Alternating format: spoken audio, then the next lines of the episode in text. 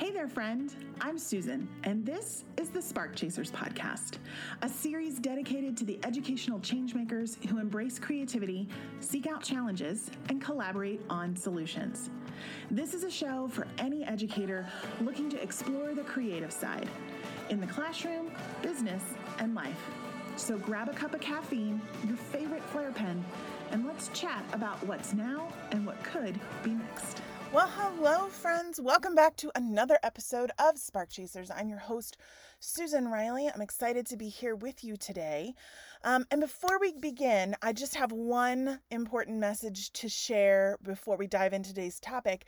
And that is if you have not already registered for our upcoming Summer Arts Integration and STEAM conference, I highly suggest you do so because registration is closing in about one week if you're listening to this the day that the that the podcast launches. If you're not, if you're listening to it a day or so later, we are closing registration on July 13th, 2021. You do not want to miss this. Uh, conversations with Julie Andrews, Laura Benanti, over 12 different, 13 different sessions, hands on, that are going to be happening to really inspire you and encourage creative connections in your classroom for this upcoming year. I'm telling you, who couldn't use a spoonful of sugar right now, right? So if you have not already registered, please head over to artsintegrationconference.com right now. Pause this episode, go do it, and then come on back as we talk about creative boundaries today. So, now when you think of creativity, that word creativity, what comes to mind? Is it a person who's like somewhat frazzled, like their hair's askew and their clothes are covered in paint, or maybe they haven't slept in days because they're so caught up in their craft? Or maybe it's somebody who bounces from idea to idea like a hummingbird, but never makes progress on any one thing, right? The reality is that some of the world's most creative people have very structured boundaries for their work. So, in today's episode, we're going to dive into ways that boundaries can actually help your creative spirit thrive. Now, in 2019, the Harvard Business Review published the results of a study of 146 individuals, teams, and organizations and found that all of them benefit from a healthy dose of constraints right? So they specifically were looking at this in terms of businesses. How do businesses innovate, either individual um, members of their team or as a team or as a full organization? But what they found is that in every group that they looked at, they that healthy doses of constraints were actually beneficial to their innovative design process. It's only when the constraints became too high that it stifled creativity and innovation. Right? Which I think is really fascinating because if we if we're thinking about this idea of creativity, boundaries seems like an oxymoron, right? But what they're finding is that to provide those boundaries actually encourages more creativity and that when you the only exception to that is when you put on too many boundaries. Even more fascinating is that when there are no boundaries placed on the creative process at all, people become complacent and go with the first idea that comes to mind. And again, I think this is fascinating because we've all been there, right? We've all been in that situation where we think we don't want to stifle creative thought from our students or maybe even from ourselves. And so we just have something really open ended and say, go with it as if that's going to be helpful to their creative process. And that actually deters the creative process by giving no boundaries. Now, we have all seen this firsthand at some level. I want you to think about a time when your back was against the wall. Like maybe you waited until the last minute on a project and suddenly you needed to get it done in 24 hours. We've never done that, right? Shh, I won't tell. or perhaps you were in a group that had 30 minutes to plan a lesson, right? That needed to be be done tomorrow. And the ideas just magically seemed to flow. Like y'all stressed about it, but when you got into the room and you had those 30 minutes and you had to maximize that time, wow, the ideas that came out of you as a group were just phenomenal. Have you ever have you ever been in that kind of a situation? I have, and it is like, it's one of the most exciting things. It's almost like a high, right? Like, wow, we came up with all of that in 30 minutes. That's crazy. Of course, it's also exhausting when when you're in that level of high creativity when you walk out of a room like that you're like your brain is fried. Um, but i think we've all had those experiences at some level. On the flip side how many times have you been in a meeting or in a planning session with hours right to create something and everyone just kind of looked at each other without a clue as to where to start? Again I think that so many leaders do this that we don't want to stifle creativity. We don't want to um, really put a bias on anything. So we give people a large topic and then we say, okay, I don't want to pressure you. So here you have the whole day to work on this. And by the end of the day, you have gotten some things done on it, right? But it's not nearly done. It's not even close to being done. And when you look at it again with fresh eyes in the morning, you may hate everything that you created, right? But that's because there was no boundaries to be had. I believe that it's a false narrative that creativity happens spontaneously. Even when you think it's happening spontaneously, you've had time to process something, you've had some sort of boundary placed around it, you've been thinking about it in this um, kind of rubber band effect. And then what seems like spontaneity is actually just a creative mindset process that's occurring. Many times, creativity happens in a pressure cooker. And Ruth Byrne talked about this a little bit in our episode on math and art that I thought was just it's it's such a great golden nugget that we can hold on to is that even if you think about this past year with the pandemic and how we've all had to shift really quickly, what happened was that we were in a pressure cooker. And because we had that pressure cooker, cooker, the creativity really burst to the surface. And so that's one thing I want you to take away about this idea of creative process and creativity in general. It is very difficult to live in creativity all the time because it does take a lot of work. It takes a lot of brain power. Um, it's emotionally invested. It's difficult to live there all the time. However, in spurts and starts and kind of moments, we can have these creative bursts that are almost genius level. And everybody can tap into that if we provide the right environments for it. Now, one of my favorite ways to get people churning creativity, creative ideas to the surface is the takeaway strategy. So, I'm going to walk you through this process, and I want you to think about how you can use the process that I'm going to share in your unique situation. If you're a principal, how do you use this in professional development sessions? If you are a curriculum leader how do you use this with your cre- your curriculum team in order to create something new? If you're a teacher how do you use this with your students when you're working on a new project with them right? I want you to be thinking about your unique situation and how you're going to use this strategy that i'm going to share because i'm telling you it works 100% of the time. I've never had this not work. So I'm hoping that when I share this with you, it continues its 100% working all the time streak. So here's how we do this.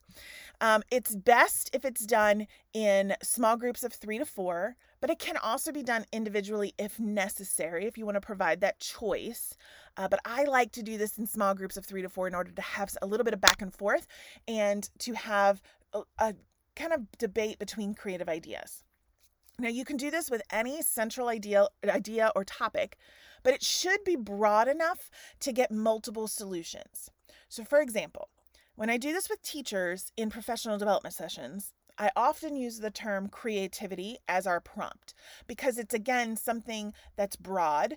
Uh, there's not a right or a wrong answer to it, similar to like an essential question. If you, my teachers out there who are using essential questions, and you know to ask a really good essential question, there's not a yes or a no answer think about an idea or a topic um, that again doesn't have a yes or no answer doesn't have a rigid definition already could mean something different to multiple people so for example you could easily substitute in something like abstract Um, abstract could be a written abstract, it could be abstract art, it could be abstract in math. There are many different ways to look at abstraction.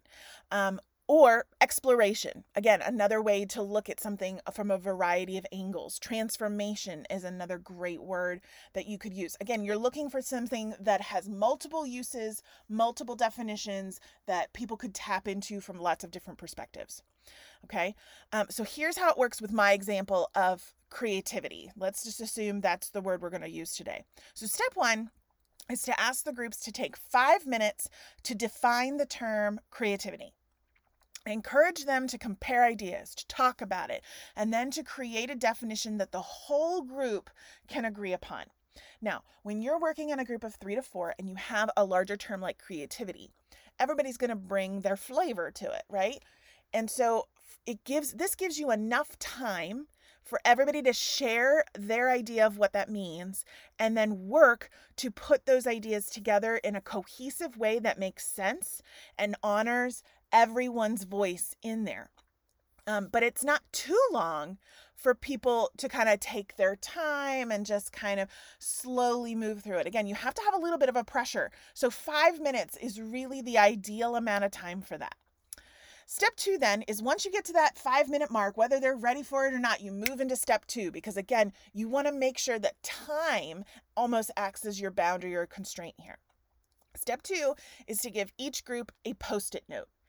Then explain they're going to have two minutes to narrow down their definition of creativity into a tweet of 140 characters or less, and that that must that definition must fit on the post-it note. Now, yes, I know that Twitter has ex- increased that and doubled it to 280 characters. Um, however, I like the 140 character limit because, again, 280 characters, you could probably whittle down that original definition into 280 characters without a whole lot of stress. 140 characters causes you to really refine and think and be able to pull that larger definition into something so much more succinct. And then, in order to be able to put it on a post it note, that ensures that it's at 140 characters or less. Um, and again, this gets those creative juices flowing, it pushes it to the surface. Then, once you've done that, step three for the final round, the group now has one minute, 60 seconds, to transform their creativity's tweet definition into a work of art of some kind. So it could be in any domain, such as a dance, a rap, or a drawing, but it has to be completed and ready to perform or share in one minute or less. Now, you might think that the results from this process on that step would be pretty basic, but I have to tell you, you'd be wrong because every single time that I've done this exercise with both students at all grade levels. If you're working with the littles, of course, you're not having them writing, you're having them draw. Like if you're working with really littles, like kindergarten, you're going to want to modify this because they're not writing at that level to put it into 140 characters, right? Use judgment. Um, but in every group of students or adults that I have worked with, the results here are incredible because the boundaries of time and space offer, offer just enough of a push to bring creative thinking processes to the forefront. I once did this with a group um, in, I can't remember if this was in Nashville or in New Jersey. I worked with a group of teachers who one of the groups their definition of creativity they turned it into a flip book using the rest of the post-it notes that they had. Everybody did a portion of the drawing and then they put it together and they did this flip book of what creativity meant um, based on their definition. You could do a dramatic reading. I've had people do a tableau which is where it's a frozen picture in their in their scene right? And each person then tells what their portion of the creativity definition is the eh, by giving them the ability to use whatever domain they like but providing the constraint of 1 minute in order to have it done it's incredible what the human mind will come up with. Now that's just one example of a way to encourage practicing creativity in boundaries. You could do this act- activity with the word creativity and then bring it in as a regular strategy that you use as a way to review concepts that you've gone over or even introduce them um, to your students. There's so many ways that you can use the takeaway strategy to provide those constraints that also encourages creative thought and processes. But creative boundaries aren't just for activities in the classroom or even to prompt our own problem solving skills, right? Having healthy boundaries is also critical for our own mental health and well being. In an article from Fast Company, Jane Porter shares that boundaries are a state of being. Think about that for a second. Boundaries are a state of being knowing ourselves enough to recognize how we tap into our creative mindset is important because yes there are those people who stay up all night because and they're writing their next you know music composition feverishly because all of the ideas are just flowing and and they're they they're frazzled and and kind of moving from idea to idea. That that is some people's reality but for some of us it's the quiet time in the morning from 6:30 to 7 when there's nobody else up in the house and we have that space and time that set 30 30 minutes to really be creative right?